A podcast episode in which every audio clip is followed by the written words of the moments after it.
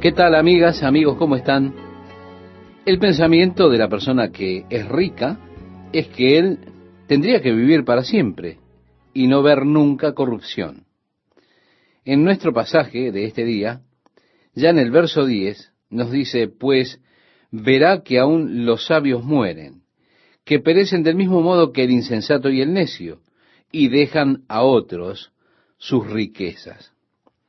Quiero decirle una cosa acerca del dinero y por supuesto es lo que dice aquí, que su íntimo pensamiento es que sus casas serán eternas y sus habitaciones para generación y generación dan sus nombres a sus tierras.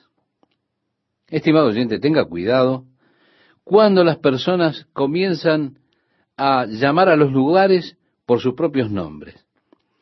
Eso es un engreimiento cuando dicen, oiga, voy a vivir para siempre, así que voy a perpetuar aquí mi nombre. En el versículo 12 de este salmo nos dice, más el hombre no permanecerá en honra, es semejante a las bestias que perecen. Este su camino es locura.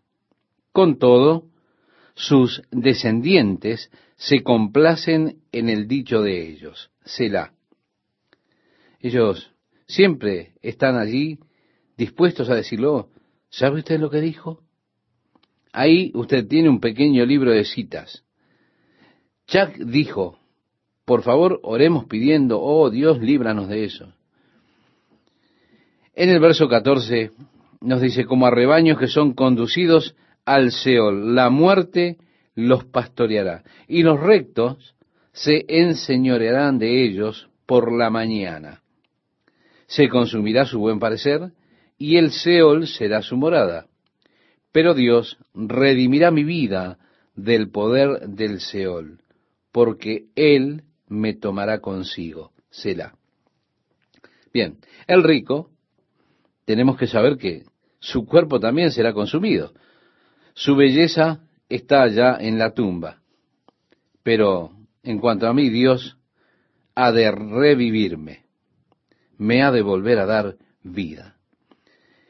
Continuando con nuestro salmo en el versículo 16, leemos, no temas cuando se enriquece alguno, cuando aumenta la gloria de su casa, porque cuando muera no llevará nada. Qué tremenda verdad. Así que el rico allí está con sus riquezas, pero éstas no pueden redimir su alma, ni puede llevársela consigo. Porque cuando muera, dice nuestro salmo, no llevará nada, ni descenderá tras él su gloria. Aunque mientras viva, llame dichosa a su alma, y sea loado cuando prospere, entrará en la generación de sus padres y nunca más verá la luz. El hombre que está en honra, que no entiende, semejante es a las bestias que perecen. Sí, lo presenta aquí al hombre como la bestia.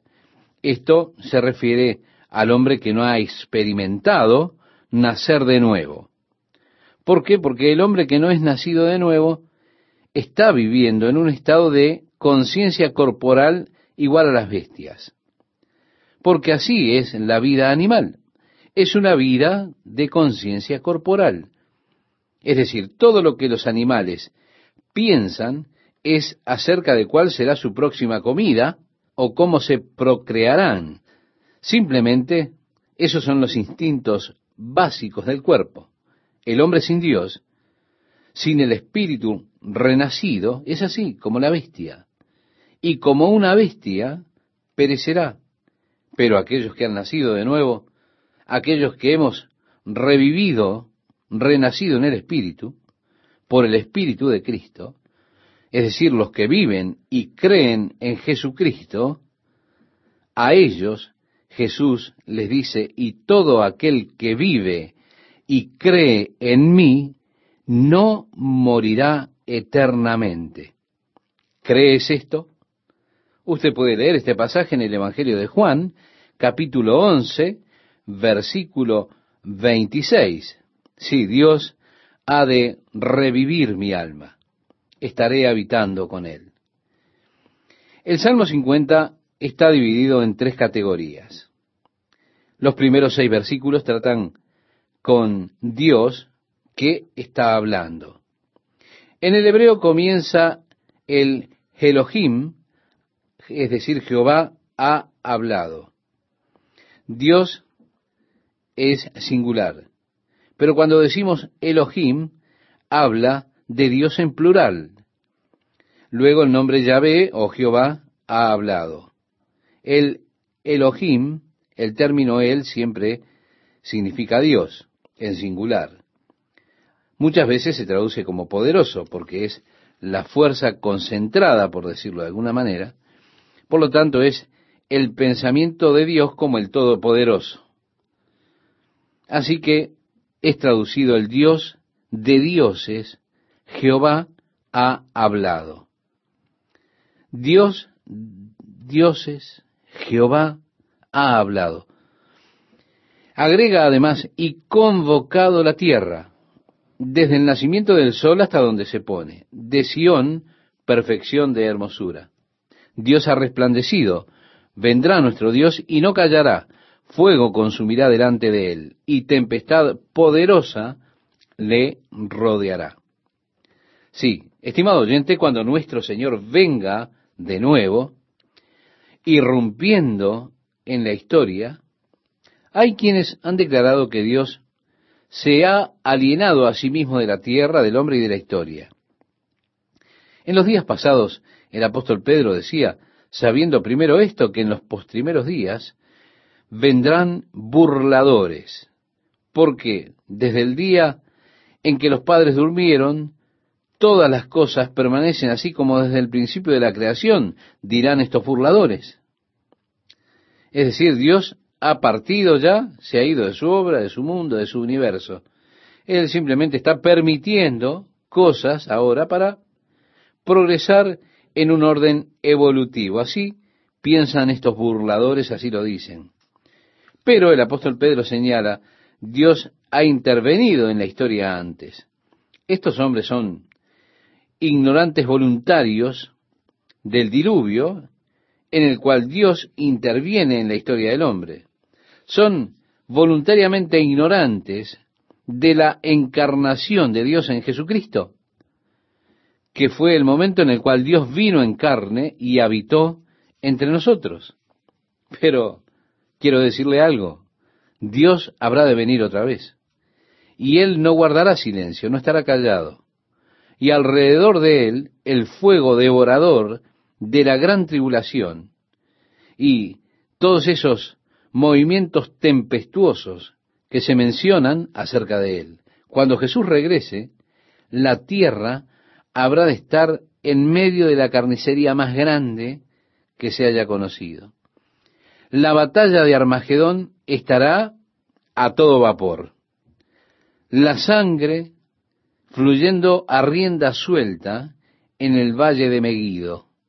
Sí, una horrible carnicería al desatar el hombre toda su furia, encerrada todo su resentimiento, toda su amargura y odio de uno en contra del otro, culminando en esa rebelión insana contra Dios, y viendo el clímax de la rebelión del hombre en contra de Dios, diciendo, no queremos que Dios gobierne sobre nosotros, nos gobernaremos a nosotros mismos, podemos vivir sin Dios. Es decir, no necesitamos a Dios, no necesitamos ser confinados por leyes puritanas o principios restrictivos por los cuales no nos es permitido seguir los plenos deseos de nuestras propias pasiones, de nuestra carne veremos la culminación de la rebelión del hombre allí en el valle de Meguido. Y mientras que la batalla está a pleno, en ese momento Jesús aparecerá, Jesús volverá. Él ha de afirmar su pie en el monte de los olivos, y éste se partirá por el medio. El mundo estará en un estado tempestuoso cuando Jesucristo regrese. El versículo 4 del Salmo 50 dice, convocará a los cielos de arriba y a la tierra para juzgar a su pueblo, congregando así a la gente para el juicio.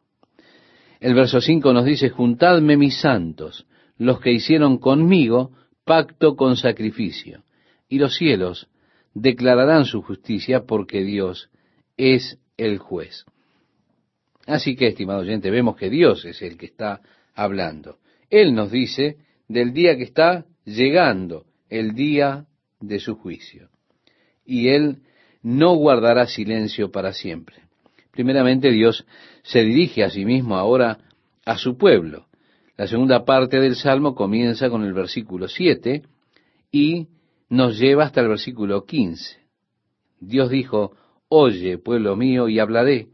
Escucha, Israel, y testificaré contra ti. Yo soy Dios, el Dios tuyo. No te reprenderé por tus sacrificios, ni por tus holocaustos que están continuamente delante de mí. Es decir, no tengo nada que decir en contra del hecho de que fuiste fiel en tus servicios religiosos. Has guardado los sacrificios, las ofrendas continuamente, fuiste muy fiel en tu tarea religiosa, pero Dios está diciendo que no es esto de lo que se trata. No, Dios es como si dijera, no quiero la adoración mecánica de parte tuya, no quiero que tu servicio para mí tenga el sentido de ser una obligación, de ser un deber. Por eso dice, no tomaré de tu casa becerros, ni machos cabríos de tus apriscos, porque mía es toda bestia del bosque, y los millares de animales en los collados. Conozco a todas las aves de los montes, y todo lo que se mueve en los campos me pertenece. Si yo tuviese hambre, no te lo diría a ti, porque mío es el mundo y su plenitud. ¿He de comer yo carne de toros o de beber sangre de machos cabríos? Dios está mostrando que el pueblo tenía el concepto equivocado cuando traían sacrificios para Dios. Cuando le estaban dando a Dios, tenían la idea o el pensamiento, oh, yo le estoy dando a Dios. Como si Dios necesitara que yo le diera algo a Él. O como si Dios necesitara que yo le supla de carne para que cene esta noche. Y entonces digo, así que voy a tomar unos corderos de mi rebaño y se los traeré a Dios, así Él puede comer esta noche, puede cenar, porque Él depende de mí para alimentarse. Dios dijo, mira, no estoy hambriento. Si estuviese hambriento, no te lo diría a ti, porque mío es el mundo y su plenitud. No, no iría a ti. Está completamente equivocado que demos a la gente la idea de que Dios está en quiebra. Mire, estoy cansado ya de las cartas que recibo cada semana en las cuales nos dicen que Dios está en otra crisis financiera. Esas cartas que dicen, esta es la crisis más grande que hemos enfrentado en la historia de nuestro ministerio. Hemos de desaparecer a menos que usted nos envíe 25 dólares por semana. Esos ministerios que están enfrentando una crisis tras otra, qué pobre imagen le están dando al mundo cuando van a la televisión allí a llorar, cuando están diciendo cuán desesperado está Dios. Eso es lo que muestran. Muestran cómo Dios necesita inmediatamente de emergencia la situación y necesita una acción de parte suya para salvarle a Dios de un desastre financiero. Así que esas personas dan esa idea de ayudarlo a Dios a salir adelante.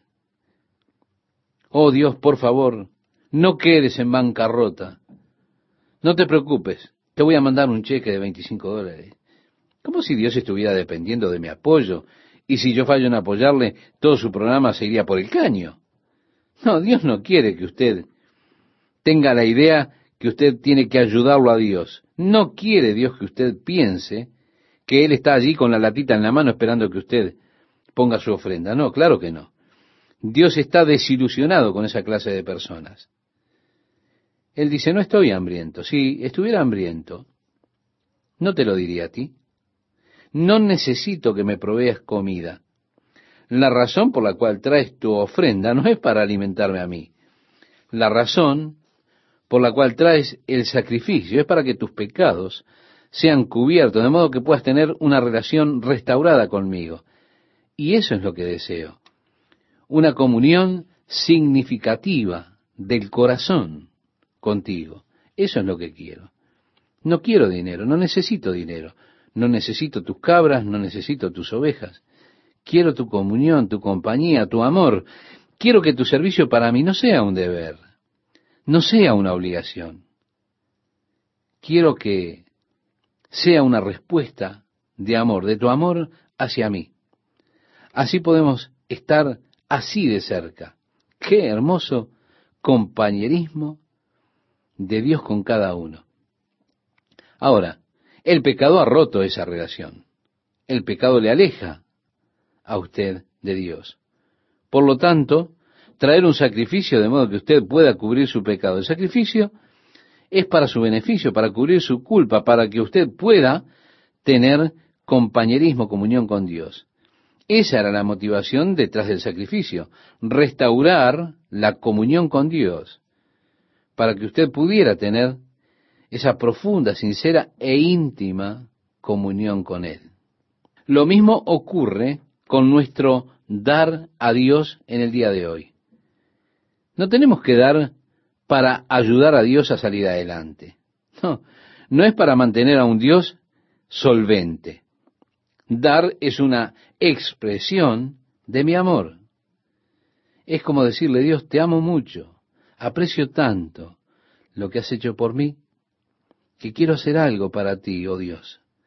Y estoy dando con, con un corazón lleno de amor, estoy dando con un corazón que sobreabunda de deseo de dar, la Biblia dice que su dádiva a Dios nunca debería ser por contienda o por necesidad. Es decir, usted nunca debería dar bajo presión. Usar los métodos de presionar para inducir a las personas a ofrendar, eso está manifiestamente mal. Amigo, me daría vergüenza pararme delante de Dios cuando vaya al cielo si fui culpable de alguno de estos métodos para levantar fondos para Dios, haciéndole pensar a las personas que Dios está quebrado. Qué concepto blasfemo de Dios que se está promoviendo. Dios no quiere esa clase de ofrenda, esa clase de dar. Dios quiere que usted dé con un corazón que lo ama a Él. Y así dice la palabra de Dios, cada uno dé como propuso en su corazón, no con tristeza ni por necesidad, porque Dios ama al dador alegre. Le decía el apóstol Pablo en la segunda carta a los Corintios, en el capítulo 9, versículo 7, la manera en que motivamos a las personas, ¿verdad? De y Dios le habrá de dar a usted medida buena, apretada, remecida, rebosando, darán en vuestro regazo. Y entonces se les dice a las personas, usted da diez, Dios le dará cien. Y motivamos más de la propia ambición del ser humano. Usamos la propia concupiscencia del hombre como un motivador para forzarlos a dar, porque mire lo que Dios habrá de darle. Y utilizamos esa motivación carnal cuando en realidad Dios no quiere que las personas den con esa clase de motivación. Piense, así lo dicen, amigo, dando diez, va a tener cien. Y créame, amigo, eso es una trampa. Dicen, da cien, obtiene mil. Muy bien, da mil, obtiene un millón. ¿Se da cuenta?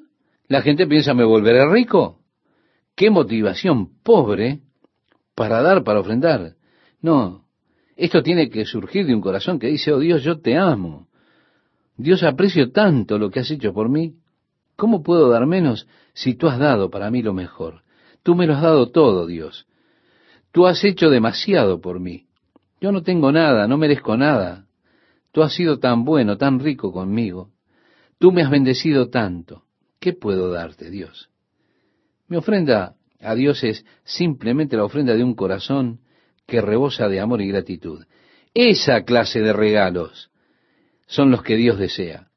Así que Dios dice, mira, no estoy hambriento, no estoy quebrado. Simplemente asumiría que tú no ofrezcas sacrificios, excepto los que necesitas para tener comunión conmigo, para venir a mí. Lo que quiero es que tú realmente te ofrezcas a ti mismo a mí. Pero el sacrificio es para ti, es para cubrir tu pecado, por eso has venido a mí. Luego, ofréceme a mí acción de gracias. Pienso que si lleváramos realmente una tarjeta en la cual pudiéramos tener memoria acerca de nosotros mismos, estaríamos asombrados de cuántas quejas hacemos y cuán pocas cosas damos como Dios espera que las demos. Con todo, Dios quiere nuestra gratitud. Dios dice, sacrifica a Dios alabanza y paga tus votos al Altísimo. Si cuando estamos en problemas hacemos votos en cuanto a Dios. Voy a vivir una vida mejor, ayúdame. Luego, cuando salga de los problemas, como ocurre con un pequeño niño que viene deslizándose de allá en el techo, clamando por Dios, oh Dios, ayúdame Dios, me estoy resbalando, y sus pantalones quedan allí enganchados en un clavo, y este niño gira y dice, no te preocupes Dios, el clavo ya me detuvo. Olvidamos a Dios tan rápidamente. Estamos listos a atribuir la obra a las circunstancias o a las coincidencias. Muy bien, Dios, no necesito de ti ya más. Y olvidamos así los votos, las promesas que hicimos, y volvemos a vivir la vieja vida miserable, esa vida que teníamos antes que vinieran los problemas. Cuando entramos en problemas decimos, Dios, si tú me sacas de esta, te prometo esto o aquello. Ahora, cuando pasa el problema, ya nos sentimos que no necesitamos a Dios. En nuestro propio corazón sé que no soy lo que debería ser. Por eso, cuando estoy en problemas, le prometo a Dios. Y Dios está allí diciéndome, oye, simplemente cumple tus votos. Es decir, comienza ahora a vivir la clase de vida recta que te propongo. El verso 15, con el cual culminamos esta parte, nos dice, e invócame en el día de la angustia, te libraré y tú me honrarás. ¿Qué tal? ¿Cómo están? En este versículo número 15 nos dice, e invócame en el día de la angustia, te libraré y tú me honrarás. Muchas veces Dios nos ha dicho que le llamemos a Él cuando tenemos dificultades. Por ejemplo, el profeta Jeremías en el capítulo 33 Allí nos dice, clama a mí y yo te responderé y te enseñaré cosas grandes y ocultas que tú no conoces. Es bueno que usted imagine a Dios invitándole a clamar a Él. Es decir, como si Dios le dijera siempre que estés en problemas, clama a mí. Tengo un amigo que me dio su tarjeta y me dijo, siempre que estés en problemas, simplemente llama a este número. Eso a uno lo hace sentir bien siempre que uno está en problemas, usted tiene allí un número al cual llamar. Qué hermoso es que nosotros podamos llamar a Dios. Dios nos dice, te libraré, y como resultado de esa liberación que produce Dios, Dios dice, tú me honrarás. Esa precisamente es la clase de alabanza que Dios desea de nosotros. Esa alabanza que es una respuesta a lo que Él ha hecho por usted. Ahora, Dios ha dicho esto a su pueblo. Él está hablando ahora al maligno en el día del juicio. Lo anterior fue para su pueblo, pero ahora Él va a hablar al maligno. El verso 16 nos dice, pero al malo dijo Dios, ¿qué tienes tú que hablar de mis leyes y que tomar mi pacto en tu boca? Pues tú aborreces la corrección y echas a tu espalda mis palabras. En otras palabras, ¿por qué debería venir alguien así a mi reino? ¿Por qué deberías estar bajo la jurisdicción de mi reino, bajo mi gobierno, siendo que has odiado mi instrucción? No quieres tener nada que ver conmigo. Y agrega, si veías al ladrón, tú corrías con él, y con los adúlteros era tu parte. Bien, Jesús dijo que si una persona trata de venir al reino de cualquier otra manera, excepto por él, el que les la puerta, El tal, dice la Biblia, es ladrón y robador. Así lo decía Jesús. Jesús dijo, ahora habéis visto el modo en que los ladrones, personas que han estado tratando de entrar por otros medios, ustedes los han visto y ustedes consienten con ellos. Eso es lo que está diciendo aquí en este pasaje. Es asombroso las cosas extrañas que las personas pueden llegar a creer para rechazar a Jesucristo. Las extrañas payasadas que han de hacer, los conceptos extraños que recogen. Por otra parte, pensamos, hombres inteligentes, brillantes, algunos de los más crédulos espirituales que he conocido alguna vez son profesores de la universidad que siempre están humillando a Jesucristo delante de la clase. Todos tienen, según parece, su pequeña forma de buscar la verdad, o sea, a través del espiritismo o alguna otra cosa rara. Son demasiado inteligentes como para venir a Jesucristo. No obstante, siguen tratando de encontrar algún camino. El Señor en el día del juicio les dirá, ¿por qué los tengo que dejar entrar en mi reino ahora? ¿Por qué deberían ustedes ser parte de esto? Ustedes han aborrecido la instrucción. Han puesto mis palabras detrás de ustedes. Cuando veían al ladrón, consentían con él. Y con los adúlteros era tu parte, dice este verso 18. Esto es aquello del adulterio espiritual. Ustedes han seguido a otros dioses. El verso 19 nos dice, tu boca metías en mal y tu lengua componía engaño.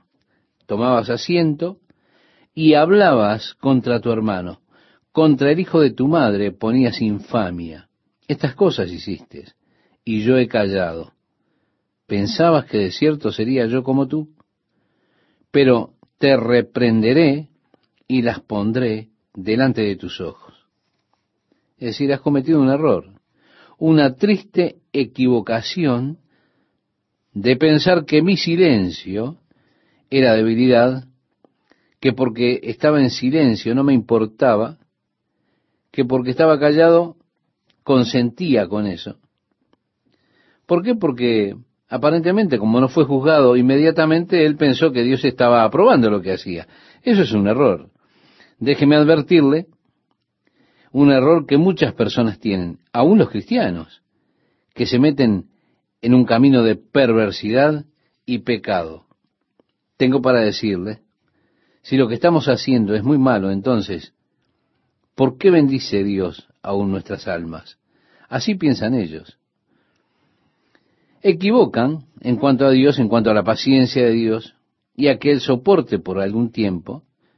La gracia de Dios piensan que es como una aprobación a su maldad. Creen que Dios los está excusando en el mal que ellos están haciendo. No, déjeme decirle, estimado oyente, Dios nunca excusará la maldad. Sí, Dios es misericordioso y lleno de gracia, es sufrido, pero Dios no es un Dios que cometa errores y no es un Dios débil. Ha de llegar el día del juicio. Y aunque pareciera hoy por hoy que usted está saliéndose con la suya porque Dios no lo ha estorbado aún. Dios no lo ha juzgado tan rápidamente a usted. Eso no significa que usted ha de escapar del juicio de Dios. No significa que Dios no lo ha de juzgar. No significa que Dios es demasiado débil para juzgarlo a usted o que Dios esté aprobando lo que usted está haciendo. No, eso nunca. El día del juicio vendrá. Pero es un error fatal que cometen muchas personas, pensando, porque Dios no me ha juzgado, entonces está todo bien. Aquí hay un hombre que se para en el campo y dice, si hay un Dios en el cielo, que me deje muerto. Ahora ve, esta es una prueba de que no hay Dios, porque aún estoy aquí. Esta persona dice, si hay un Dios en el cielo, que me deje muerto. Y él sigue allí parado. Dios es tan paciente con nosotros, pero no es débil. Ha de llegar el día y ese hombre ha de ser juzgado. En el versículo 22 dice, entended ahora esto, los que os olvidáis de Dios. Considere esto simplemente, recuerde esto. No sea que os despedace y no haya quien os libre. Es mucho mejor que usted tome nota de esto. No estoy riéndome, no estoy aprobando. Mejor es que tenga cuidado de eso, porque si usted no cambia, si prosigue con su maldad, no habrá liberación alguna. Termina el Salmo diciendo, el que sacrifica alabanza me honrará, y al que ordenare su camino le mostraré la salvación de Dios. La palabra conversación es una palabra inglesa, antigua. Literalmente significa su manera de vivir. Si usted simplemente ordena su vida, su manera de vivir, a la luz de Dios, Dios promete que le ha de mostrar la salvación, la salvación de Dios. Bien, entramos en el Salmo 51, estimado oyente, estimado oyente. David es de seguro una de las personas del Antiguo Testamento que fue grandemente odiado y grandemente amado. Tuvo esa capacidad de inspirar tremendas emociones en el pueblo. A ambos lados del espectro, por supuesto. Él siempre está hablando de sus enemigos, de lo que están tratando de hacerle a él. Con todo, hubo un muy buen número de personas que realmente siguieron a David con gran devoción. David fue llamado un hombre de acuerdo al corazón de Dios. Esta apelación le fue dada a David no porque fuese un hombre especial, porque no fuese pecador, sino porque su corazón siempre estaba dispuesto hacia Dios. Era muy tierno para Dios era muy, como decimos comúnmente, un material maleable, fácilmente manejable. Dios podía trabajar con David, Dios podía tratar con él. Cuando David estaba mal, Dios trataba con él. De igual modo, ninguno de nosotros somos sin pecado. Es importante que Dios esté dispuesto, Él está libre para tratar con nosotros cuando nosotros estamos atravesando alguna falta, alguna falla, cuando estamos en nuestros pecados importante que estemos abiertos para tratar con Dios. El Salmo 51 tiene como trasfondo el trato de Dios con David debido a su pecado, porque David, un día mientras estaba allí paseándose en la azotea de su casa, estaba espiando el techo de los vecinos y allí vio una hermosa mujer que se estaba bañando la lujuria de la carne de David, sacó lo peor de dentro de él. Él le envió un mensaje a esa mujer para que viniera. Ella respondió y como resultado del encuentro quedó embarazada. David trató de cubrir ese asunto. Como resultado, Urias fue muerto por el enemigo. Urias era el esposo de esa mujer. Para ese tiempo, el profeta Natán vino a David trayéndole una parábola. Y le decía a David que había un hombre en el reino muy rico, que tenía toda clase de ovejas y bienes, posesiones, siervos. Y en la puerta, contigua a él, vivía un hombre muy pobre, el cual solamente tenía un corderito. Él lo amaba como a su propio hijo. Comía en la mesa con él. El rico hizo venir a la compañía y ordenó a sus siervos que por la fuerza entraran a la casa de ese hombre pobre y tomasen el cordero, lo matasen y así alimentaran a la compañía. David se puso muy enojado y le dijo a Natán, ese hombre debe ciertamente ser matado, tiene que morir. Natán, el profeta, con su dedo señaló y le dijo, David, tú eres ese hombre. La aplicación fue muy clara. David tenía muchas esposas, concubinas, todo lo que una persona pudiera querer allí en ese tiempo. Con todo, él le sacó la única esposa que tenía, su vecino.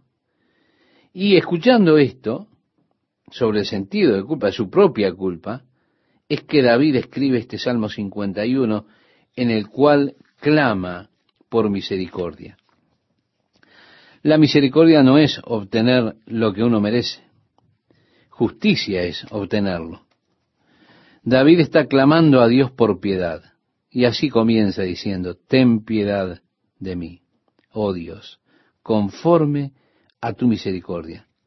Ahora, de acuerdo al hecho de que soy una buena persona y lo merezco, sí, pero conforme a la abundancia, a la multitud de tus piedades, borra mis rebeliones. No es por lo bueno que era él porque lo merecía, no, no. Es por la misericordia de Dios, por la multitud de sus piedades. La oración de David por perdón es echando mano a la misericordia de Dios. La Biblia nos enseña mucho acerca de la misericordia de Dios. Él declara que es un Dios misericordioso. Él perdonará abundantemente, conforme a la multitud de tus misericordias. Decía David, borraste mis transgresiones lávame más y más de mi maldad y límpiame de mi pecado, porque yo reconozco mis rebeliones y mi pecado está siempre delante de mí. David ahora está tratando de esconder su culpa, pero así, con todo, uno se da cuenta que no, no puede esconderla. David habla acerca de su pecado estando siempre delante de él, diciendo, estoy consciente de mi culpa. Es que uno no puede huir de la culpa. Uno no puede huir lejos no, no, la culpa está allí. David dijo, reconozco mis transgresiones. Él está regresando hacia Dios. En la Biblia se nos dice que si confesamos nuestros pecados, Él es fiel y justo para perdonar nuestros pecados y limpiarnos de toda maldad. Pero tenemos que ser honestos con Dios. Tenemos que confesar nuestro pecado, reconocer nuestra transgresión, si Dios habrá de poder tratar con nosotros. En tanto estoy tratando de esconder mi pecado, de justificarme. Esa es una de las cosas que constantemente tenemos que tratar en nuestras propias vidas. Ese empeño que tenemos de justificar nuestras acciones. Pero debemos darnos cuenta que no hay perdón para el que quiere justificar sus acciones. El perdón llega cuando usted confiesa sus transgresiones. Como decía David, reconozco mis transgresiones. Bien, ahora Dios entonces puede tratar con ello. Pero mientras usted esté tratando de esconder su culpa, de cubrirla y excusándose, Dios no puede tratar con ese pecado, con esa culpa. Así de importante es que seamos totalmente abiertos y honestos con Dios para que Él pueda tratar con los asuntos de nuestras vidas. David dijo, contra ti, contra ti solo he pecado y he hecho lo malo delante de tus ojos. Dios es el que ha establecido la ley.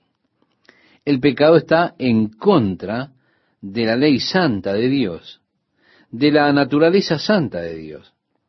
Si nosotros miráramos a eso, nos parecería que el pecado de David era un pecado en contra de Urias, David había pecado contra el esposo de Betsabé. Parecería con todo que él pecó también contra Betsabé, invitándola a esa clase de adoración, pero David declara contra ti, contra ti solo.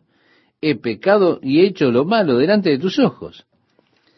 Si David hubiese estado consciente de Dios, del hecho de que Dios lo veía, si él hubiese estado más consciente de la presencia de Dios, probablemente pudo haber sido que nunca hubiese entrado en ese pecado.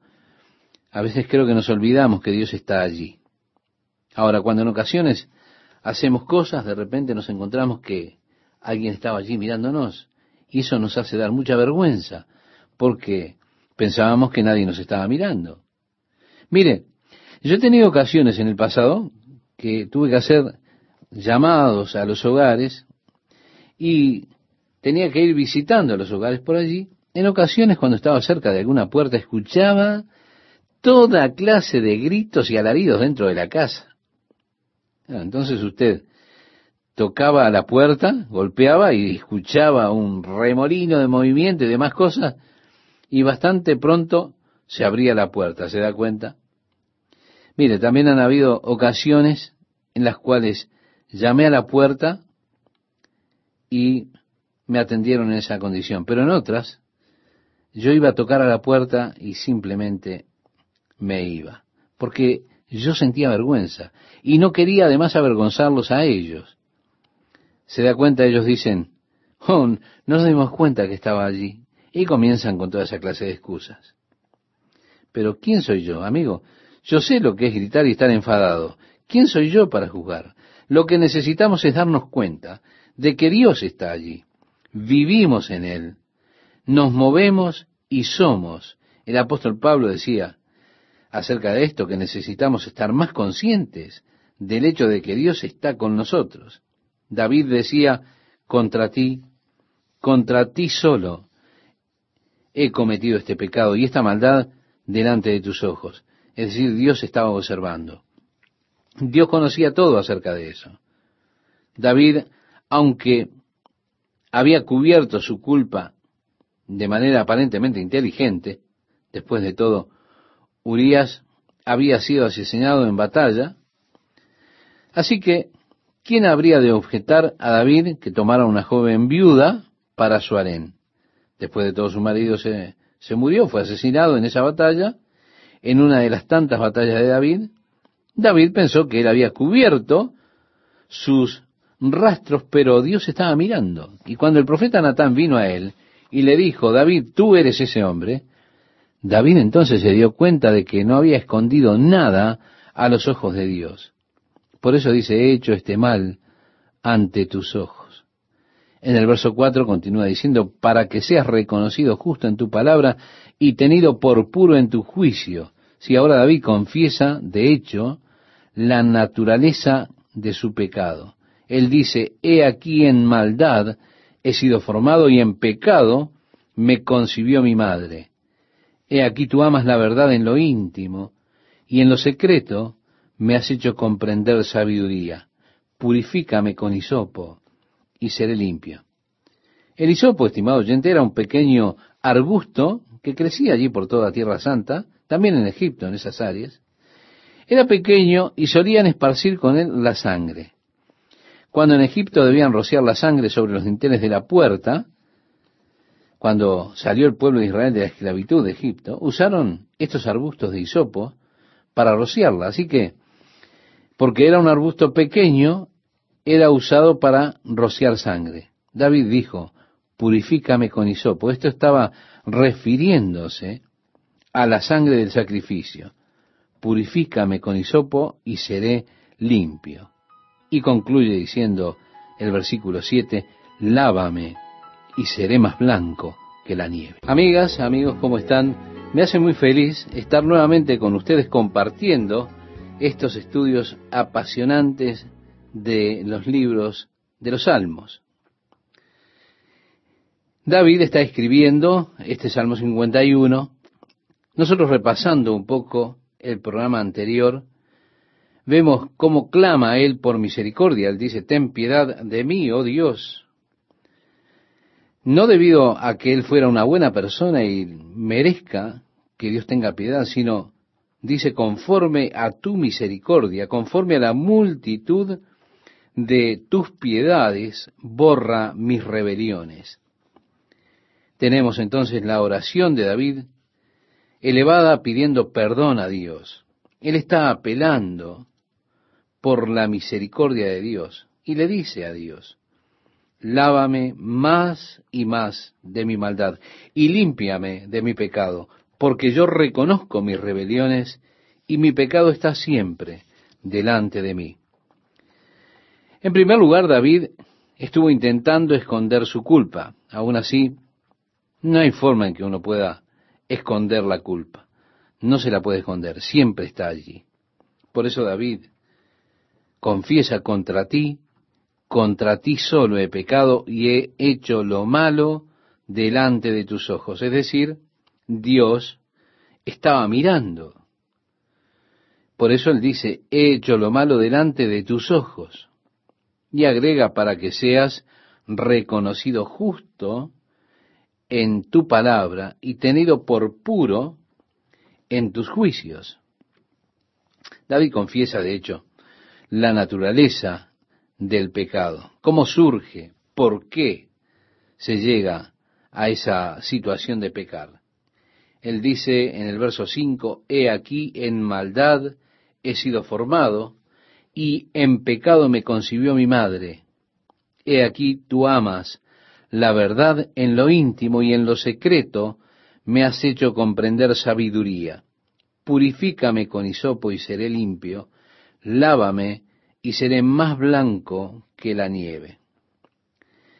Tenemos aquí entonces, estimado oyente, este concepto tan especial que tenía David acerca del perdón completo que da Dios. Creo que para nosotros también es muy importante que tengamos claro ese mismo concepto acerca del perdón total y completo que nos da Dios. Cuando leemos en el Antiguo Testamento, en el libro del profeta Isaías, dice, Venid luego, dice Jehová en el capítulo 1, versículo 18, y estemos a cuenta, si vuestros pecados fueren como la grana, como la nieve, serán emblanquecidos. Si fueren rojos como el carmesí, vendrán a ser como blanca lana. Si él decía, lávame y seré más blanco que la nieve, eso decía David. No hay nada en el mundo que pueda remover su complejo de culpa como el hecho de confesarle los pecados a Dios. El hecho de recibir la limpieza y el perdón que vienen de Dios. El complejo de culpa es realmente una cosa muy extraña. ¿Por qué? Porque el complejo de culpa crea dentro, en el subconsciente, un deseo de castigo. Ese deseo subconsciente por castigo se manifiesta en patrones que son realmente neuróticos de comportamiento. Los patrones de comportamiento neuróticos están diseñados, están previstos para traerle castigo a usted. Usted comienza a hacer alguna cosa extraña, las personas se preguntan, ¿qué es lo que está pasando contigo? ¿Por qué haces estas cosas? Esto es extraño, amigo. Bueno, yo no sé por qué hago estas cosas, porque es algo subconsciente. Es que yo me siento culpable de algo y necesito ser castigado. Así que ahora tengo este comportamiento anormal que promoverá la desaprobación de los otros y el castigo sobre mí. Y continúo con este patrón de comportamiento neurótico hasta que un día alguien me dice realmente que estoy chiflado. Lo extraño que estoy actuando cómo me voy excluyendo de la sociedad. Y yo me siento genial porque de alguna manera ellos me han castigado y siento alivio de mi culpa. Pero créame, no hay nada en el mundo como el hecho de ir a Dios, permitir que Él lo lave, que Él quite completamente ese complejo de culpa que lo ha estado irritando. David dice, hazme oír gozo y alegría, y se recrearán los huesos que has abatido. Esconde tu rostro de mis pecados y borra todas mis maldades. Crea en mí, oh Dios, un corazón limpio. Aquí está el problema. David está llegando justo al asunto al centro del asunto. Crea en mí, oh Dios, un corazón limpio y renueva un espíritu recto dentro de mí. Qué fácil es cuando nos sentimos culpables comenzar a manifestar un espíritu equivocado, una actitud equivocada hacia los santos de Dios. Es más, hacia Dios mismo. Eso ocurre porque yo me estoy sintiendo culpable y comienzo así en ese proceso de encerrarme dentro de mí mismo y mi espíritu se encuentra en una situación incorrecta. Pero David decía, renueva un espíritu recto dentro de mí. ¿Ve el contraste? Esa era la oración de David. no me eches de delante de ti y no quites de mí tu Santo Espíritu. La Biblia nos dice, en la carta que el apóstol Pablo le escribe a los romanos, en el capítulo 6, verso 23, la paga del pecado es muerte. ¿Qué muerte? Muerte espiritual. La muerte es separación de Dios. Por eso decía David, no me eches de tu presencia y no quites de mí tu Santo Espíritu. Vuélveme el gozo de tu salvación y tu Espíritu noble me sustente. David está orando por la restauración del gozo de la salvación. Es asombrosa la manera en que el pecado puede arrebatarlo a usted. El pecado que usted no confiesa le puede arrebatar a usted el gozo de Dios en su vida. Hay tantos cristianos que son cristianos al límite. Ellos intentan vivir tan cerca del mundo como puedan y aún así ser cristianos. Siempre están intentando averiguar cuán cerca está esto o aquello que pertenece a ese mundo de pecado, de maldad. Siempre están experimentando, viviendo al borde, al límite, coqueteando con el pecado. Ellos tienen el dilema de tener a Cristo dentro y es un dilema porque, ¿cómo hacen para ser felices en el mundo? Pero están demasiado cerca del mundo como para ser felices con Cristo. David decía, vuélveme el gozo de tu salvación y espíritu noble me sustente. Entonces enseñaré a los transgresores tus caminos y los pecadores se convertirán a ti. Estimado oyente, en otras palabras, una vez que usted ha experimentado la gracia, el amor, la bondad de Dios, usted ha de salir y ha de compartir eso con otros. Enseñaré a los transgresores tus caminos. Después dice en el versículo 14, líbrame de homicidios. Esto sin duda es la culpa que sentía David por la sangre de Urías que había derramado. Realmente David fue el que conspiró para el asesinato de Urías y ahora está orando para que Dios le perdone esto. Él dice también, oh Dios, Dios de mi salvación, cantará mi lengua tu justicia. Señor, abre mis labios y publicará mi boca tu alabanza. Porque no quieres sacrificio que yo lo daría, no quieres holocaustos. Los sacrificios de Dios son el espíritu quebrantado. Al corazón contrito y humillado no despreciarás tú, oh Dios. Sí, estimado oyente, quiero decirle que lo que Dios realmente desea de usted es que usted se quebrante por causa de su pecado.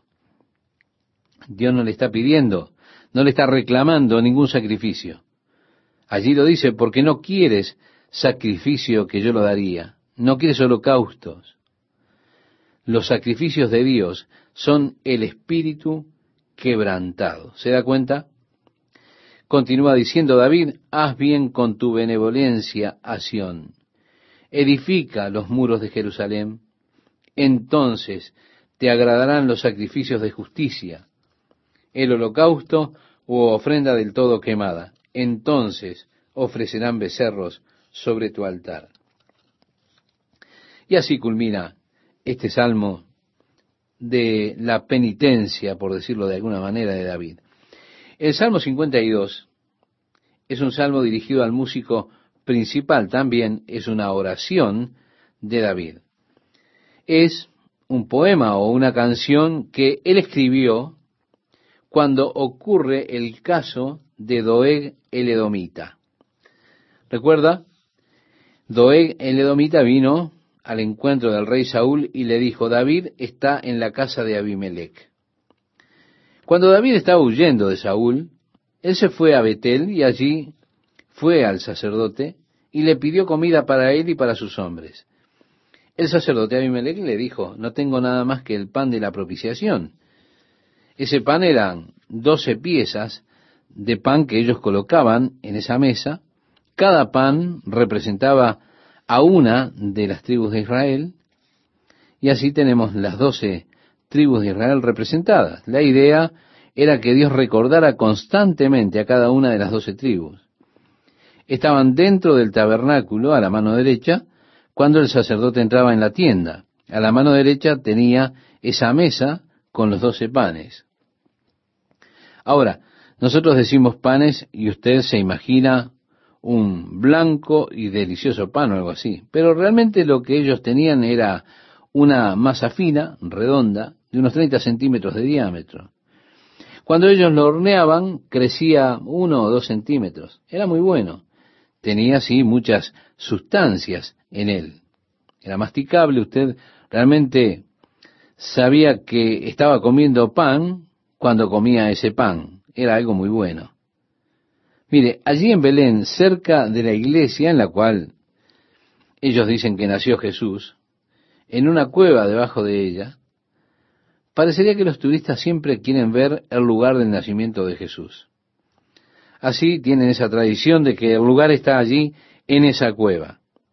Y ellos entonces, si usted va, lo llevan a hacer un paseo por ese lugar. A mí no me gusta entrar en ese lugar. El guía siempre se ríe de mí porque él dice, este año es tu turno de llevarlos allí dentro.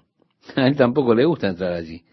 Así que siempre estamos tratando de proponernos el uno al otro para no tener que entrar allí. Porque a mí me gusta salir e ir por las calles allí en Belén. En una de esas calles hay una panadería, es como una panadería pública. Tienen allí un horno con fuego a la vista, las mujeres vienen con grandes ollas con masa y se sientan allí en esa pequeña y oscura habitación. Hay un hombre que está allí, es un lugar como subterráneo donde está ese horno.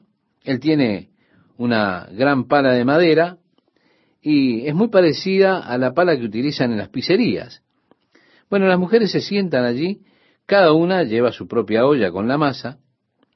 De vez en cuando ellas mueven un poco la masa y cuando les llega el turno, este hombre toma esa masa, la pone sobre una tabla enharinada, la amasa un poco más, la estira y la hornea.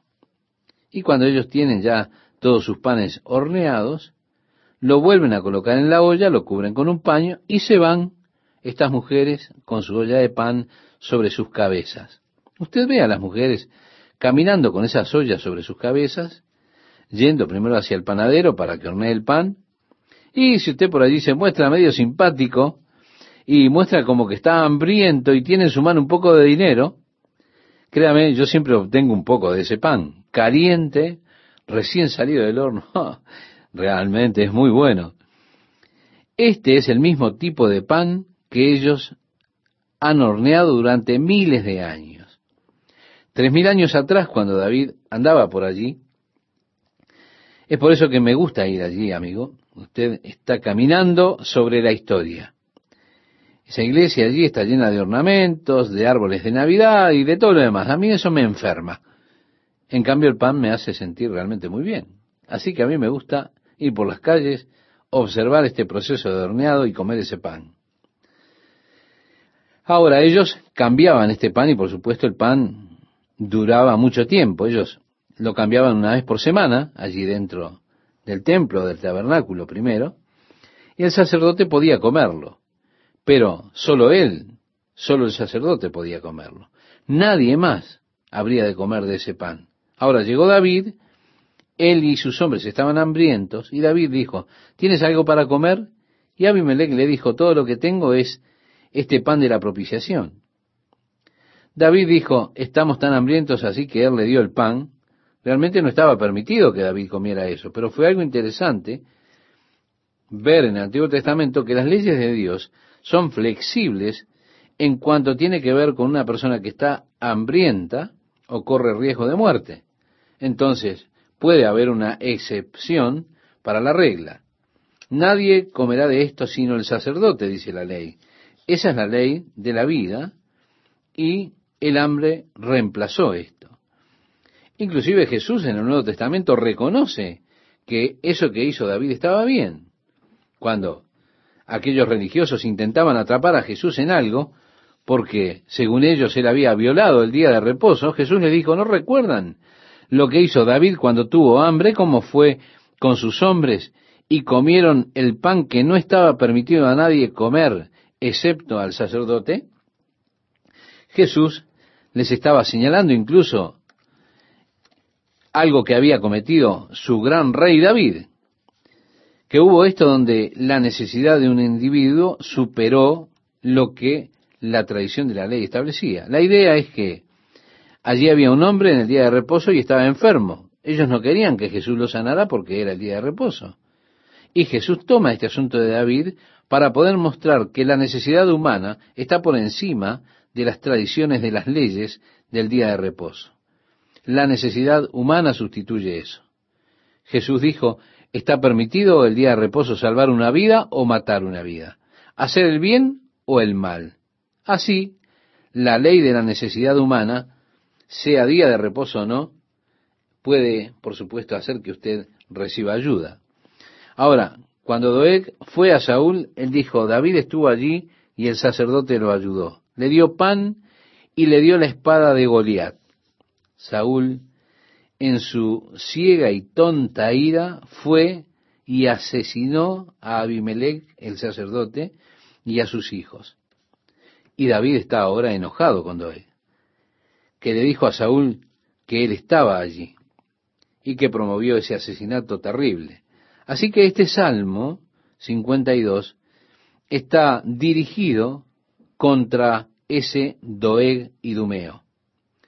Y comienza así diciendo, ¿por qué te jactas de maldad, oh poderoso? La misericordia de Dios es continua.